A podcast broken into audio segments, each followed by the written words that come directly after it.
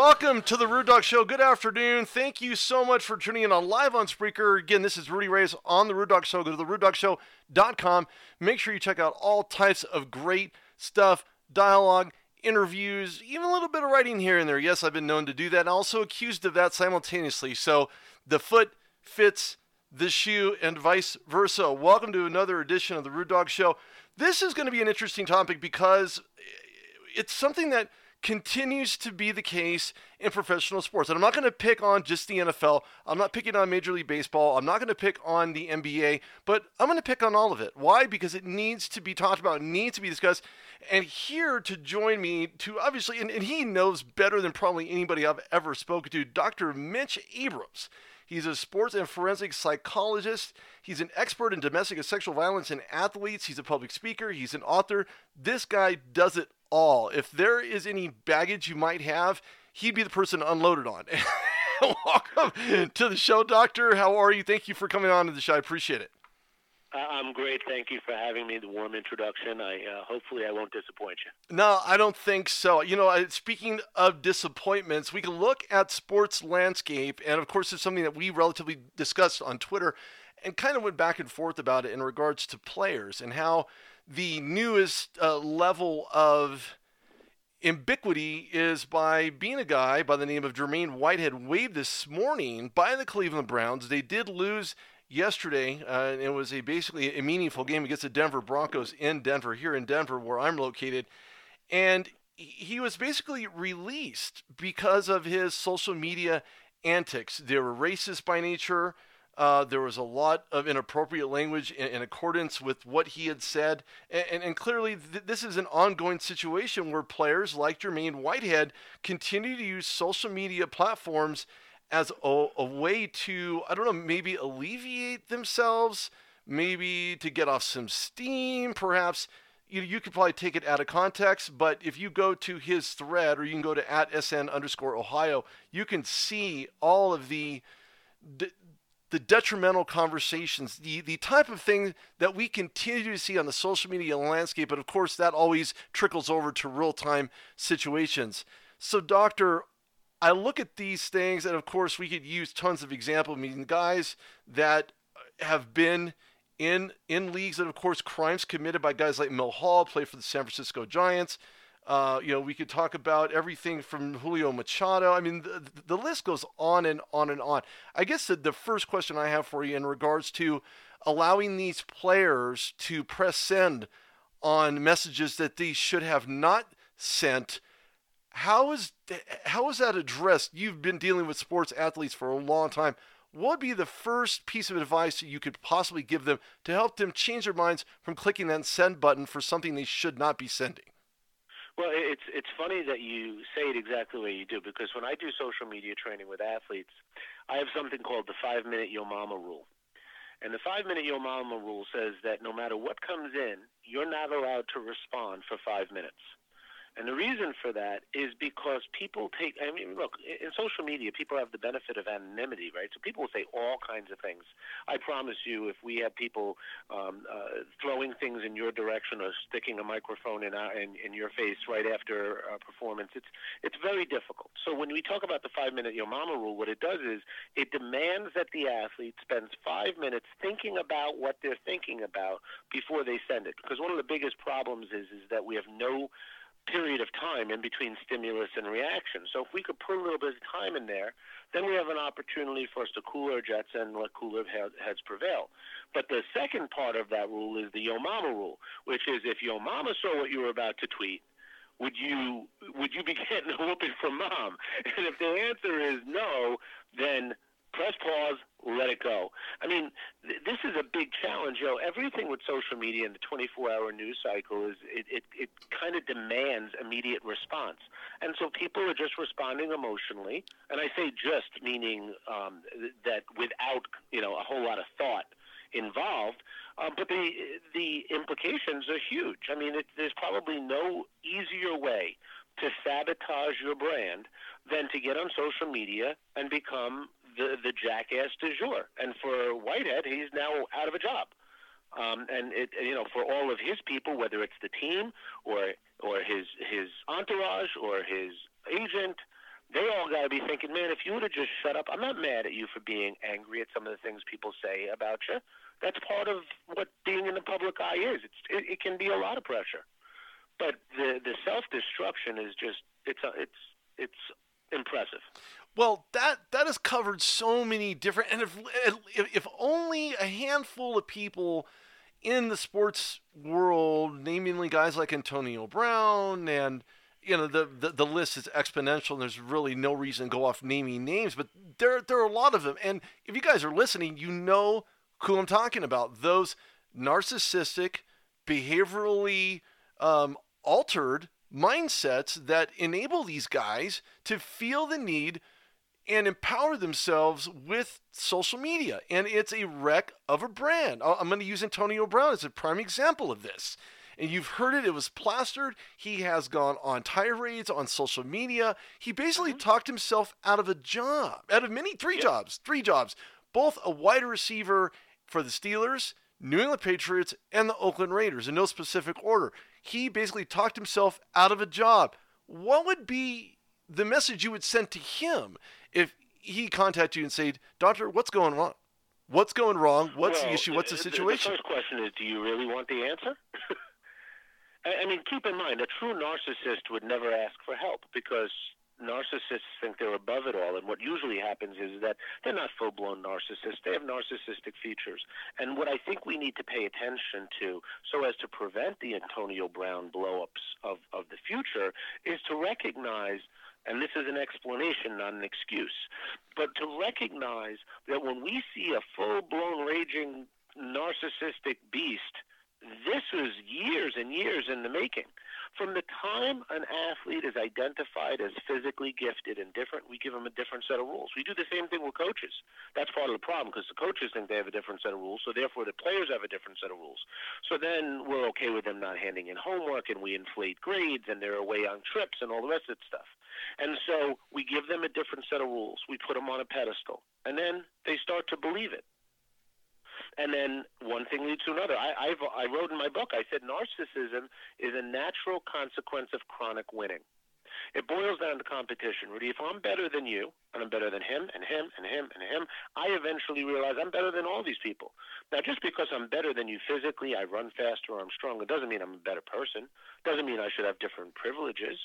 And that's part of the problem. Parents and coaches, from the time we're dealing with youth sports all the way up, have to teach athletes about discipline and accountability. And if you don't have that and you keep making excuses for these guys as they're getting older, and I say guys because usually we're talking about male athletes being so narcissistic. You, you don't see it as much with female athletes. They're they're they're they're dealing with a different set of problems of, of expectations in society. But these guys have been told that they're the best thing since sliced bread from the time that they're young. You have um, some women maybe be throwing themselves at them. Um, everybody wants to be around them. They're so charismatic, so they start to drink the Kool Aid. Who can blame them? Well, the problem is, is that while you're so busy drinking the Kool Aid, you don't realize that you're actually in a car on fire heading for a cliff. And so, if we're going to address the problem, we need to understand that when we talk to college and pro athletes, we're already swimming upstream because we already have at least a decade, often two decades, of people blowing smoke up their butts about how they can do no wrong. And if we don't correct that, you're going to have more and more of these cats as they come forward it, and again, it's one of those things that continue to be the case. People are enamored with these sports athletes, and of course, and I'll, I'll, be the first one to admit it. I do have a favorite athlete. May not be in this decade, but I do have one. But that person, I've done my due diligence in regards to background research. Who are they? Where they come from? Do they have any NFL problems? Do they have off the field problems? Do they have spousal abuse? Are they domestic violence? You know, uh, people who continue to to kind of keep their their wives at bay and, and promote dysfunction within their own unit, their own family unit, within their own marriage unit. And those are are my favorite players, the ones that don't have those issues. Unfortunately, that's not always the case. You get a lot of players who are in the situation where and put themselves in the situation. Nobody puts them there but themselves. And I think accountability is one one extreme component that needs to be recognized, it needs to be talked about. People need to understand this. And I'm going to use Milton Bradley as a good example of that. Seattle Mariner player, classic, classic player. He alienated all kinds of people because of the rage that he exhibited.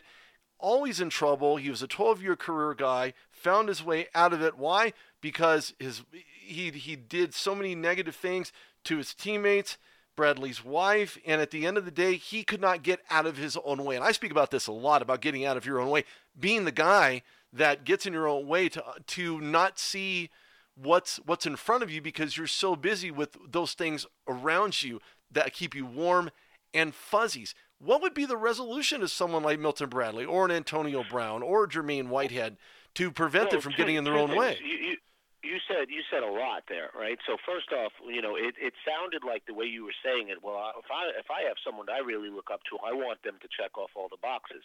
And I would argue that there are a whole lot more pro athletes out there that check the boxes than anybody cares about. And that's the thing that gets missed here. When a pro athlete transgresses, it is big news. And I'm not saying we should make light of it, but I, I think it's important for us to not use a broad brush and act as if um, uh, most athletes are this way. They aren't, but it's not click worthy. It's nothing to talk about. So you keep it moving.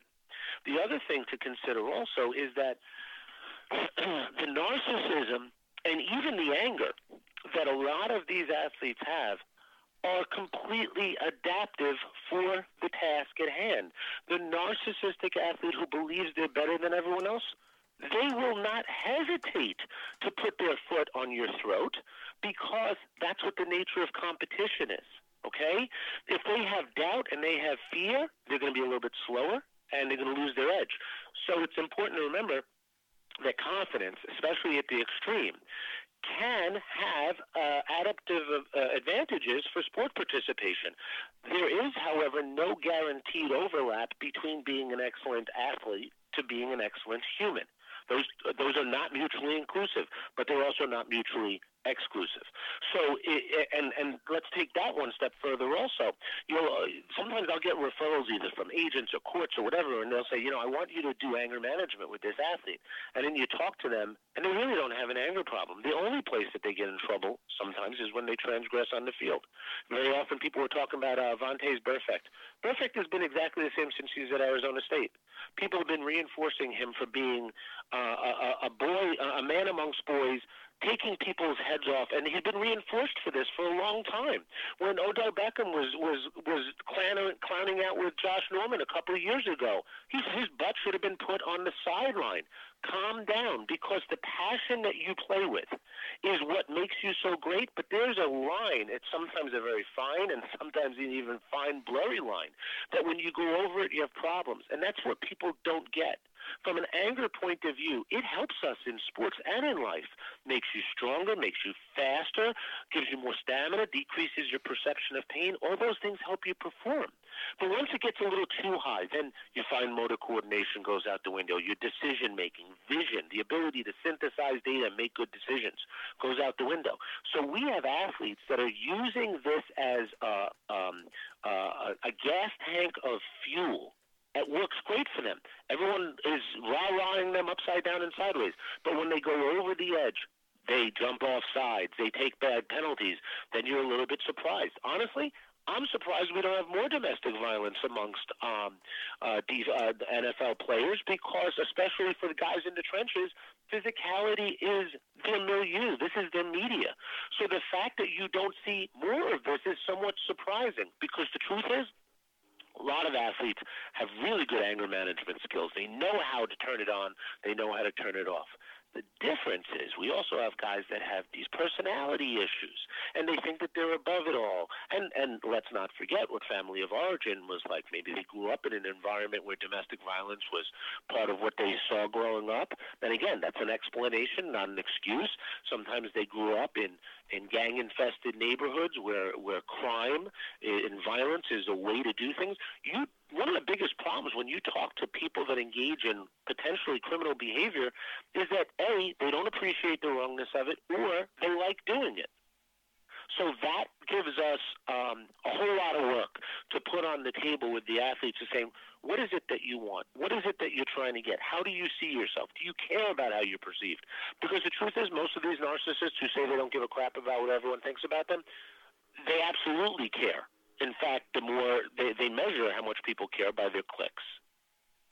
So I have a huge problem with the advocacy in regards to how to create a resolution. Go behind the scenes, go behind the backstage, look at these things from different angles and see, look, how did we get to this point? You know, Vontaze Burfict is a good example of that. Uh, Felipe Vasquez, um, uh, accused and found guilty of, of, of having sex with an underage minor. Uh, things like that. How do we go behind the scenes into these sports organizations to change their mindset so that way we can have more constructive players who aren't just putting on a front face and then turning another face around when no one's looking to be this monster in the closet? Well, I think the biggest problem is um, when you talk about advocacy, advocacy really has to be considered a much more multidimensional approach. Very often, advocacy groups represent mostly survivors uh, of abuse themselves and attorneys. And don't get me wrong, they can be very powerful in, in telling their stories and raising awareness. But if you want to make a change, you have to be able to recognize what the problems are. For example, um, domestic violence people say, oh, well, you know, this person uh, hit his wife, so therefore he should be punished. And I don't have a problem with that. That's true. But what happens if you punish him and you don't provide him with treatment? Then he's going to do it again. Right? Uh, on the college level, you have someone who's accused of sexual assault. What's the first thing they're going to do? They're either going to hide it or they're going to cut him. And if they cut him, he's going to go across town with after you spent all your scholarship money on him, and he's going to beat you into a pulp on the football field. And he's probably going to have more victims later. So if we want to make changes, it can't just be about changing policies. It has to be about assessing the athlete individually to understand.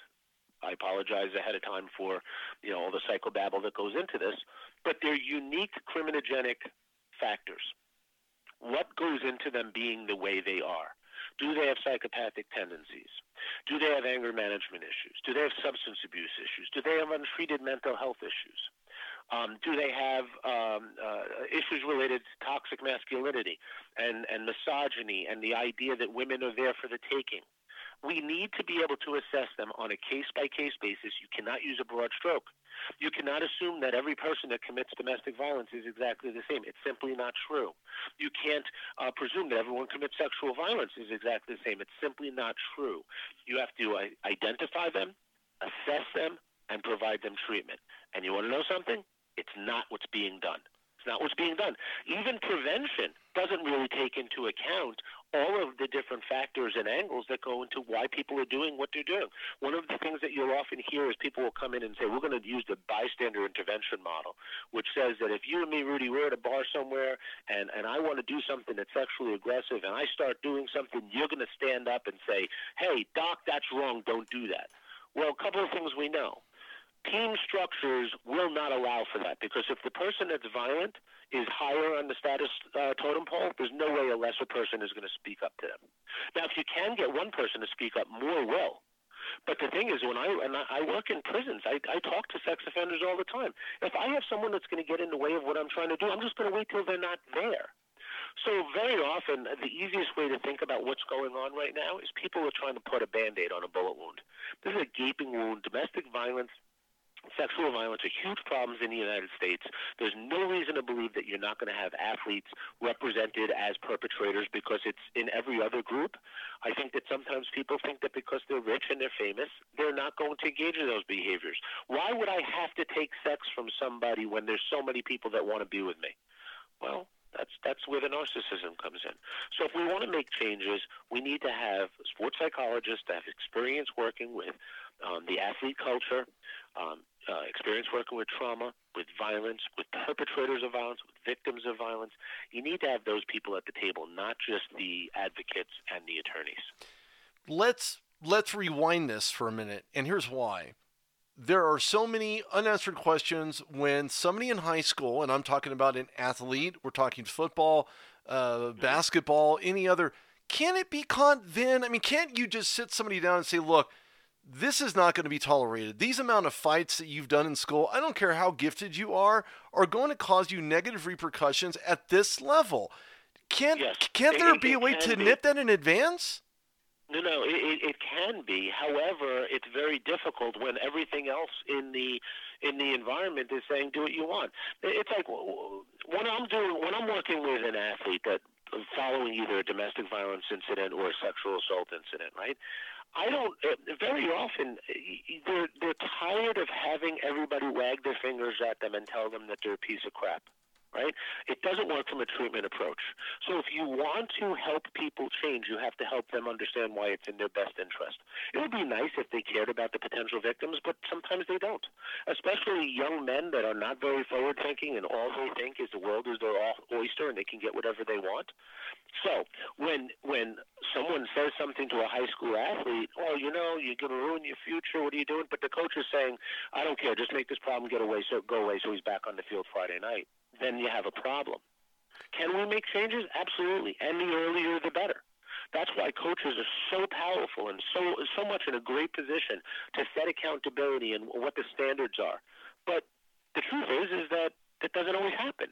Uh, let's also keep in mind we have no idea how many kids are completely saved by coaches. That's the thing. When when things go left, we want to lambaste the coaches, and sometimes that's that's appropriate. But there are also a lot of kids that come from lost situations and coaches put them on the right track.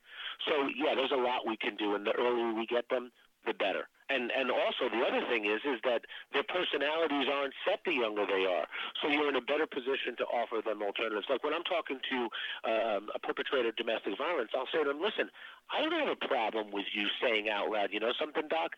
Sometimes I want to hit my wife." Uh, because if you say it out loud, now we have something to work with. I'm not going to kill you for the emotion. I'm going to kill you, metaphorically, of course, for the behavior. So if we could talk about the emotion and say, listen, I don't know anybody that's in a relationship that doesn't get frustrated. I'm sure that your wife feels the same way about you. But if we could talk about the frustration, then we could do something about it rather than acting out. Same thing with sexual violence. I don't have a problem with any male athlete saying, hey, I want to get laid. Congratulations. Truth is, women like having sex too. That's not the problem. The problem is, is that if you think being a man is taking it, you don't understand what it means to be a man. Being a man is about having the, the qualities that make people want to share themselves with you. So you're doing it wrong if you have to chase it, if someone is, is drunk or intoxicated, or you have to threaten them, or uh, you're just doing it wrong. And so what you want to do is you want to pull out of them the part that's connected. Because very often when there's an athlete that engages in this type of behavior, you see the fork in the road. And either people, the fans will go, oh, I don't care, dude, you know, I only care about what he does on the field. Or it's another direction and they want to just completely tar and feather them. Instead of saying, hey, man, what you did is completely unacceptable. It cannot happen again. And the reason why it can't happen again is not just about criminal justice, it's about you ruining your life and you're throwing everything away. Not to mention everybody around you. So we got to do something different. Are you willing to do that?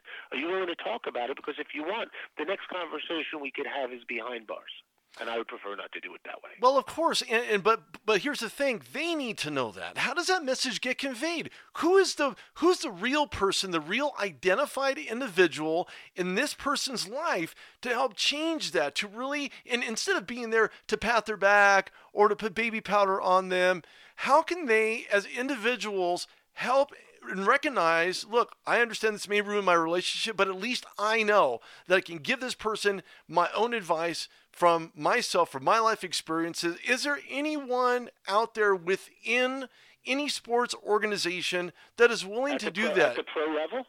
Of course, at any level. At the at the pro at the pro level, I would say honestly, this might shock you, but I would say the the people that can be the most influential are the agents. And the reason why I say that is because it's in their best interest financially for their athletes to, to get these problems under control so it doesn't hurt their earning. The way things are set up right now, teams and leagues are not sufficiently punished for transgression of athletes that they're really motivated to do things. I mean, really, when did the NFL change its policy on domestic violence? When Anheuser-Busch said it was going to pull its sponsorship. And why did Ray Rice not get another chance? Because of what he did? Well, because he was running 3.1 yards of carry, and Greg Hardy got another chance. And if you read the the transcript of what he did to to his girlfriend, uh, uh, that was no walk in the park. The bottom line is, it would be nice if these decisions were made on moral sake. They're not, not yet anyway. They're not. It's not based on morality. It's based on winning and money, and it's just not a big enough punishment for teams or even leagues as of yet And and there's and I wrote about this in my book. I have recommendations of how they could do things. You want to you want to stop this from happening. You want the teams to take it seriously. Punish them if one of their athletes that they took a chance on transgresses. Take draft picks. I mean, how do you have a, a professional athlete miss a whole year for smoking marijuana, but they're back in four games for beating their wives? It doesn't make sense. If you want to change their behavior, you can change it, and you can change it the way teams organize themselves. But the way things are set up right now, it hasn't happened yet. I think that um, if you take a look at what Goodell did, on the one hand, it was courageous. He was the first person that said, "Guess what? Country club rules. It's a privilege to be here. I don't have to wait for due process legally in order to uh, invoke punishment." And I thought that was courageous and a step in the right direction. The problem is, is that there's been no consistency in how they enforce the rules, and so people are not sufficiently deterred. So to me, the people that have the most influence over athletes right now are their agents because they're going to lose out also, and they're the ones that are the segue to all of their marketing deals. If you don't have it from uh, family, if you don't have it from coaches growing up that are still connected to you, you don't have someone in your entourage that's going to grab you by your the scruff of your neck and say, "Listen, jackass, you're going to throw this all away. You're hurting yourself. You're hurting people around you. You need to knock it off." It's unrealistic to believe the way the rules are currently situated that the NFL, Major League Baseball, yeah, they have punishments and, and, and things that they're going to do, but it really is not set up. Although Major League Baseball has the heaviest punishments when there's transgressions, but it's not set up to really stop things. The people that have the most investment to make things change, if not the athletes and their immediate family, are the agents. But here's the thing: they are going to stand out to lose money. Is is money the most important thing to an agent? Probably so. I've spoken to dozens and dozens of athletes, D D2 guys, Division 2 guys, who are just trying to get an opportunity to get an agent to at least call them back to get to that next level. Do agents have a vested interest truly in these guys from a personal as well as an athletic standpoint? And I can give you some really positive stuff, and I can give you some real negative stuff. But the bottom line is, yeah, but, is but, but go to the, you know hit the one in the middle. Why does it have to be either or? The truth is, good moral stuff is what sells. I mean, if I see one more Peyton Manning commercial where he's goofing off, I might lose my mind, right? and and he had his own scandal too. But the thing is, is that the idea, uh, and I think that when we talk about professional sports, we need to be honest about how monetized it is. I know a lot of agents who see it both ways. I, I, and again, like you just said, I know some that are more interested in taking care of the person, and the money will take care of itself. And I know some that will just look for the money and I'll take care of the person to take care of the money and everything in between. But the area in the middle is they're not mutually exclusive. If we can teach people, if we can get them to fly right and go the right way, then they're going to be more successful both from an interpersonal point of view and a financial point of view. But the question is, I mean, really, we're dealing with immaturity. We're talking about professional athletes that are developmentally adolescents. If you were given $20 million when you were 20 years old, would you have been responsible? No, probably not. I'd probably blow it all and we can call it a day. yeah, I, I, just being honest with you, 20 years old. Nobody has any responsibility 20 years old, even a college athlete giving that kind of money. NCAA exactly. just just ruled recently that these young young athletes, and of course that only applies to football, at least for now, that could change in the near future, but they're allowed to be paid for their likenesses, things of that nature. Now, here's my concept. Instead of giving them this money, take that money and give it to help offset their tuition. Help it offset the feeding, the liquidizing, the uh, the any type of positivity that's put their direction from using likenesses and their names in NCAA football game on Xbox or PS2 or whatever platforms that are PS4. I guess I'm kind of older. PS4 or even a PS. I don't know. I, I get lost in the P. It's it's all about P. S. right? Additional at the bottom of the letter. Uh, no. but, but but but but take that money and, and and make it make it worth their while by giving back to themselves and not just stick in their wallet and say, you know what, be responsible with it. The only ones that are going to be responsible are the ones that have had financial education while in And in some elaborate situations, parents that have taught them how to be responsible. And as a college athlete, you're not really. So that's kind of a facade. Well, I mean, look, it's a it's a longer conversation, and we're going in a different direction. But you know, I, I don't have a problem spending some time talking about it. The issue is really very simple. In revenue-producing sports, where athletes are are directly responsible for bringing in millions of more dollars and that does not go back to the athletes themselves. It, there's an equity issue, um, and then you have to deal with if they are going to be paid. Yes, what are they going to use the money for? And also, does that get shared with the non-revenue sports? Because it doesn't make sense for um, uh, uh, an NFL-ready or an NBA-ready player that leads to the school putting in more stands so that they can make more money, but yet they if they follow the rules to the T, have no money in their pocket to even buy a pizza on Friday night. Okay, so there's a middle ground there, and and it's murky. But uh, it, I've often said, if you want to find where the problems are in sports, follow the dollar. You know, in the in the good old days, because now I'm showing that I'm I'm not a spring chicken anymore. You used to take a bunch of kids, throw a ball in the middle of them, they choose up teams, and they have a blast. Now everything gets screwed up because the adults have to manage everything. Whatever happened just playing and having fun. So when you want to see where the problems are, follow the dollar. You'll see where the problems are. You know, without dollars, it makes no sense. Speaking of making no sense, it makes no sense not to mention I have the one and only Dr. Mitch Abrams here on the Rude Doc Show, on here for a little bit longer, live on Spreaker. Go to therudedocshow.com. And of course, go check out his website. It's actually pretty cool, give you a lot of great information, a lot of great insight. Go to drmitchabrams.com uh, and, and, and contact him. Look, this this is not a shameful topic. This is a topic that needs to be known. It's a, it's a topic that's not really popular. Why it's not popular? Because most people are only concerned about winning, as the good doctor pointed out, and I'm in I'm in complete agreement with that. If there's no winning, they're going to have problems on, on the sidelines. Odell Beckham Jr. leaves the New York Giants as an example, heads over to Cleveland Browns. Somehow a light switch turns on, and now he's not as much of a clown in New York as he is now with the Cleveland Browns, despite their losing record. Of course, two and six doesn't look very good on a resume, but there's some amazing stuff that he does on the field that you don't really hear about what he does off the field. I'm not going to suggest he doesn't do anything off the field because I don't know. It's not my life. It, it's not what I do.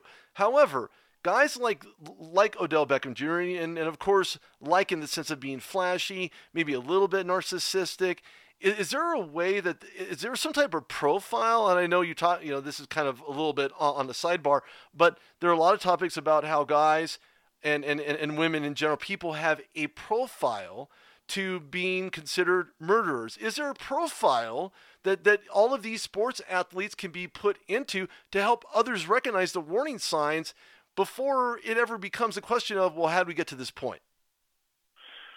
Okay, so the the simple answer is there is no simple answer, right? And let me also say that if I'm talking about an athlete, it means I've never worked with them, right? So I'm only um, discussing things from afar, which is not the same thing as if I evaluated them or I worked with them. And if I did, I wouldn't be talking about them right now. I mean, you you can go all over my website and Twitter and all the rest of that stuff, and you'll never see the name of the single athlete I worked with because that's got to be kept safe. Sure. Especially because I deal with what I do.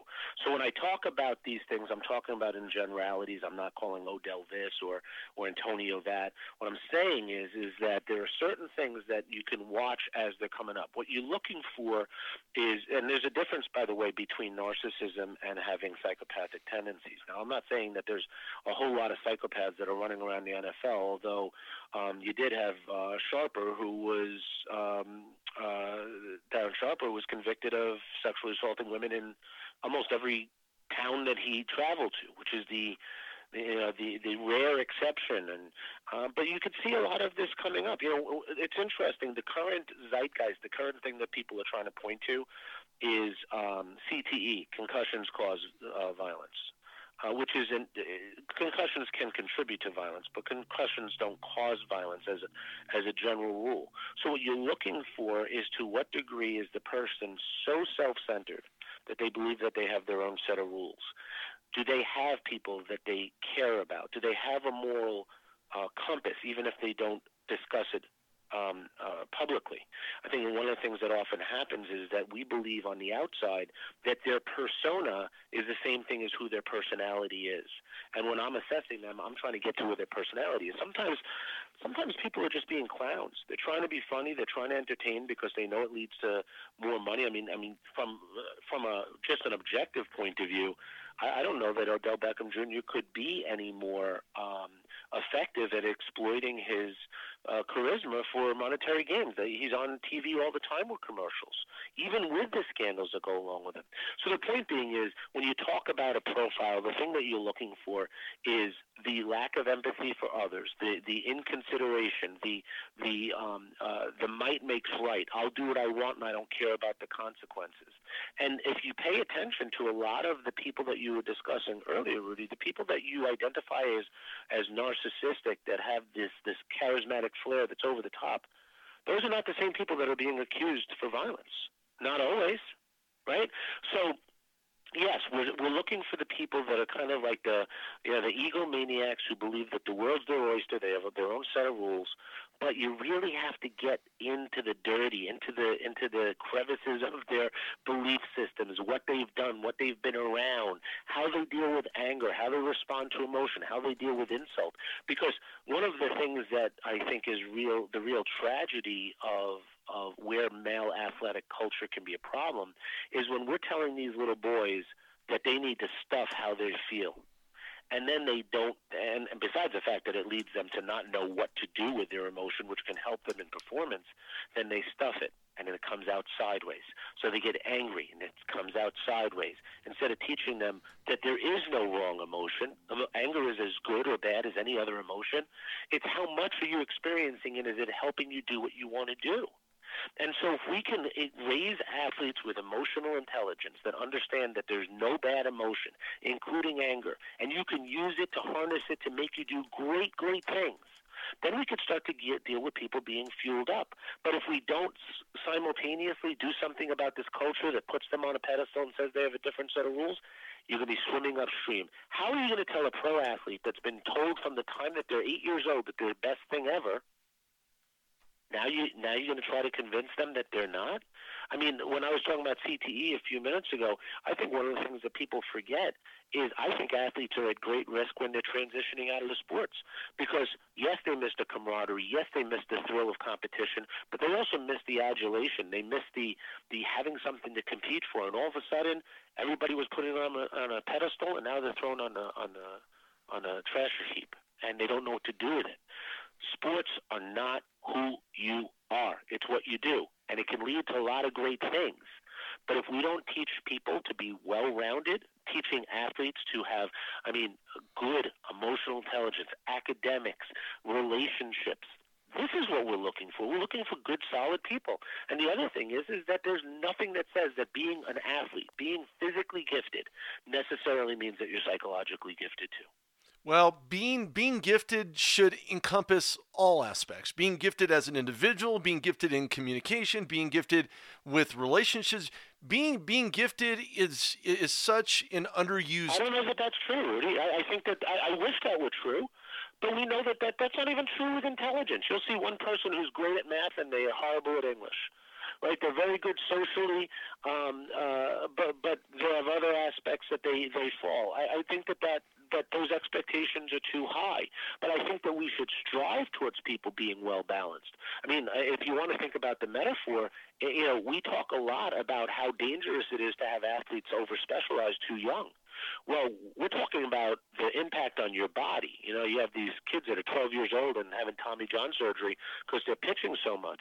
Well, you can make the same argument that just as throwing a ball too much versus playing multiple sports, which is going to teach your body how to use your muscles in different ways, is healthy, the same situation could be made for us not over specializing personality. And even though you're an athlete, doesn't stop you from being uh, uh, an intellect, an academic, a social butterfly, an introvert, uh, a scholar, what, whatever. We, I think that the people that are most successful, the ones that are the most uh, adaptive, the most flexible, are the ones that are not just interested in being the best athlete they can be, but being the best person who plays sports. Well, there are a lot of good examples. There's a lot of bad examples. I, I can name quite a Mm-hmm. few people, and and of course they're they're successful with the smiles on their families' faces, the joy in their heart of giving back in the community, not because they want something in return. I mean, I, I could drop a handful of names, but the bottom line is, is that you have two ends of the spectrum. I've learned early on, and I'm not a psychologist by any stretch of the imagination, but I do know the difference between intrapersonal and interpersonal communications. And as, as far as within myself and how I want to exude confidence, how I exude uh, intelligence are the things that I say. We are who we say we are. The words that come out, come out of our mouth and the actions to follow define who we are. There has to be a way, and of course, we're running out of time here, but there has to be a way to. No, getting you're getting to the good stuff. Uh, you- you- exactly. This is the thing. Rudy. You're, you're you're now pulling back the curtain, right? The truth is is that the conversations that most people have with themselves are not the same conversations they have with the outside world. They're, they they have their face up. They're trying to play the role, but they don't even believe what they're saying. And that's exactly what, where you're getting at. You want to be able to look yourself in the mirror and go, I know who that person is. I know that person's weaknesses. That's all right. Got a lot of strengths. And I'm, I'm with that. I believe very strongly. It's why it's so important to have a good core around you, so that if I go out there and I fall flat on my face, I don't have to give a crap because I know my family loves me and they got my back. But what you're talking about, which is so important, that internal conversation and how it maps onto or doesn't translate into the outside conversation, is exactly where the rubber hits the road. Because you have a lot of these guys that are playing the role and they're phonies, and they crumble when things get tough. Well, the best thing that you can find out who's real and who's not the real deal, put them in pressurized situations. Put them in high stress, high volume, you're running out of time situation and see if they're going to fold like a deck of cards or if they're going to stand the test of time and really put up their absolute best when they need to, how they need to, and for the right reasons. And the right reasons doesn't is always translate, right? So the No. person that can do that exactly like you're saying, you know, the clock's ticking down, you know, bottom of the ninth, you're down on runs. Just because you could do that on the playing field doesn't mean you could do it in the boardroom. Doesn't mean you could do it in your romantic relationships. Doesn't mean you could do it uh, standing on principle, giving money to a homeless person when no one's looking. That's the challenge. People that are good in one domain don't necessarily have the ability to do that in others, and that I think is the cautionary note. You have some people that are athletically gifted, and when I say athletically gifted, I don't just mean physically; I mean psychologically as well. That mm, yum, yum, they just eat up pressure. They look for that opportunity. But you put them in a high pressure situation in an interpersonal environment, doesn't mean they're necessarily going to be as good. We presume that they will, but it's not always true. That's Well- what we're striving for. C- c- correct, and I could not, I cannot agree more. Everybody should go follow Dr. Mitch Abrams. He is extremely insightful. He's been doing this a very long time. If you have any questions, reach out to him. Again, go to drmitchabrams.com. Look at all the great things, and you could always go uh, to another website as well where his services are available. Of course, the NFL should be listening to this because there are a ton of guys that need character interviews, character conversations, and diagnosis. And of course, it's not always the easiest thing to do, but if you're a trained professional like Dr. Abrams is, it's certainly possible. Go to abramspsychservices.com. That's Abrams Psych Services, A B R A M S P S Y C H services.com. Give him a call, 732 460 1300. He can certainly inform you more so than I can, but I wanted, I wanted to definitely bring this to light considering this is very rampant. Doctor, thank you so much for your time. I look forward to having you on again.